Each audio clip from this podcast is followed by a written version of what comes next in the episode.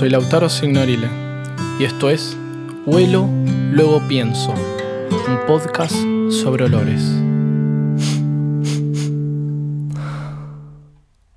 Soy Lautaro Signorile desde Córdoba, Argentina y esto es Huelo, luego pienso, un podcast sobre olores en una edición especial para el Festival Podcastinación.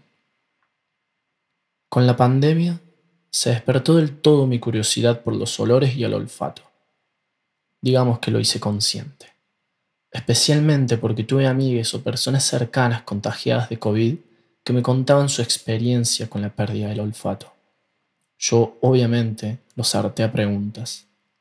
Algunos lo perdían del todo, otros apenas sentían los olores fuertes, algunos los recuperaban a la semana y otros estuvieron meses sin poder oler ni un plato de sopa ni un jazmín. Entonces me puse a investigar, a leer, a hacer preguntas y a googlear sobre la pérdida del olfato. Yo, aclaro, no soy ningún profesional del olor y está a la vista. Simplemente me apasiona y me despierta mucha curiosidad. Me parece un sentido extraordinario. Bueno, en fin.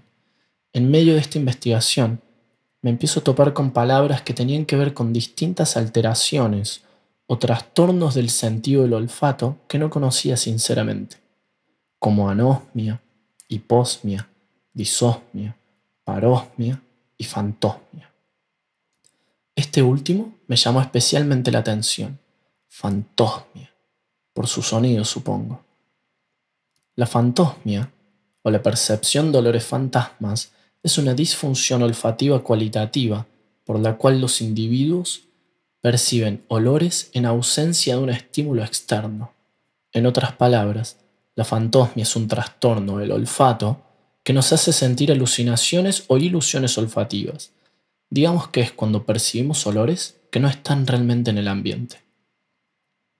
Todos los sentidos tienen su falla, por así decirlo, y el sentido del olfato no es la excepción. El ejemplo más común es el de las ilusiones ópticas, cuando creemos ver formas familiares en donde no las hay. Otros ejemplos pueden ser cuando sentimos algún ruido que no existió o cuando sentimos que el celular nos vibra en el bolsillo del pantalón y ni siquiera lo tenemos allí.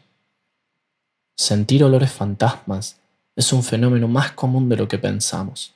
El tema es que, como ya he dicho en los capítulos anteriores del podcast, del sentido del olfato se habla menos, se lo silencia.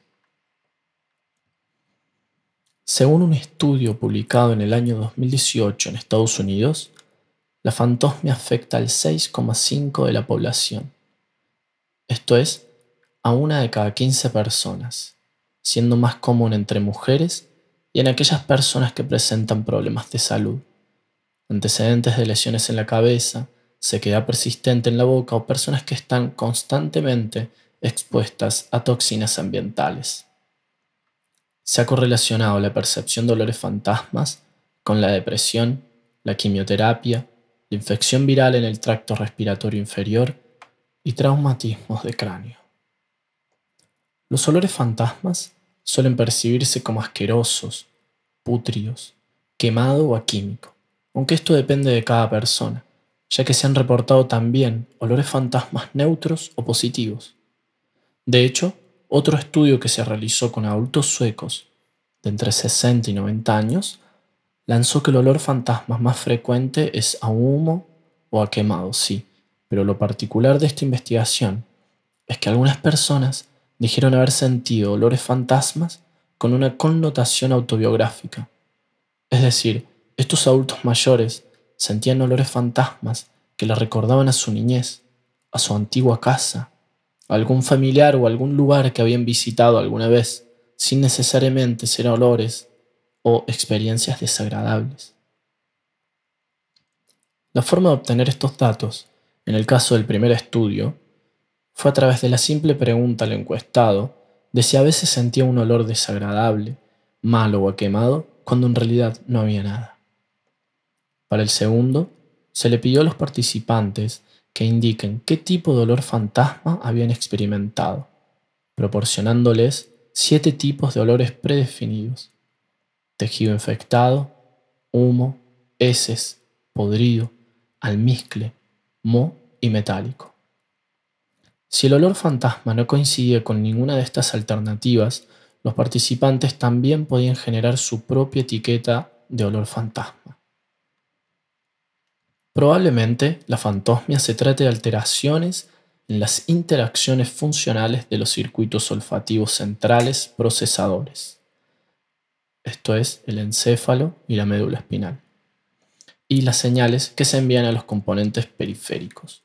Pero lo cierto es que todavía no está del todo claro cómo y por qué se produce la fantosmia. La disfunción olfativa tiene un impacto significativo en la calidad de vida. Las personas con un sentido del olfato deteriorado a menudo informan problemas nutricionales e interpersonales, así como cambios de humor negativos y depresión. Además, que sentir o empezar a ignorar por la fantosmia misma olores como a quemado o a podrido puede ser hasta peligroso en términos de supervivencia. La percepción de olores fantasmas puede desaparecer, mejorar o incluso empeorar con el tiempo, pero no existe un tratamiento específico totalmente efectivo. La duración e intensidad de los olores fantasmas varía según cada persona. Puede durar entre un minuto hasta todo el día en la nariz ese olor que prácticamente no existe, pero existe, porque lo sentís. Hay personas que han vivido con olores fantasmas hasta por 10 años. La intensidad de estos olores es para la mayoría de los fantasmáticos débil o media, y para un pequeño porcentaje es un olor muy intenso, insoportable. El estudio de la fantosmia presenta algunas limitaciones, y es que las experiencias de las personas son subjetivas, por lo que dos personas podrían clasificar la misma sensación olfativa como diferentes. Además, los datos recopilados se basan en autoinformes retrospectivos, entonces el participante o encuestado bien podría haber sobreestimado o subestimado la frecuencia e intensidad de los olores fantasmas que sintió, o olvidarlos también. Vale tener en cuenta que la fuente odorífera puede en realidad estar presente en el momento en el que el participante experimentó el olor fantasma, pero que no pudo verla, como puede pasar, por ejemplo, con el moho. Lo ideal sería poder investigar la fantosmia durante un tiempo determinado mediante el uso de diarios anotadores, en los que el participante puede escribir sobre olores fantasmas continuamente y así tener un seguimiento más preciso del mismo. En conclusión, una vez más, los olores escapan al lenguaje científico, no se dejan estudiar con claridad, se revelan. Gracias, esto fue Huelo, luego pienso, edición especial para el Festival Podcastinación. Les invito a escuchar el resto de los capítulos en todas las plataformas podcasteras de tu vida. Muchísimas gracias por la escucha. Gracias al Festival Podcastinación, a Beto, Joaco, Tavo y a todas las personas que me dan una mano con el podcast. Nos salemos pronto. Grabación y edición, Mauro Signorile. Gracias por la escucha. Nos solemos en el próximo capítulo.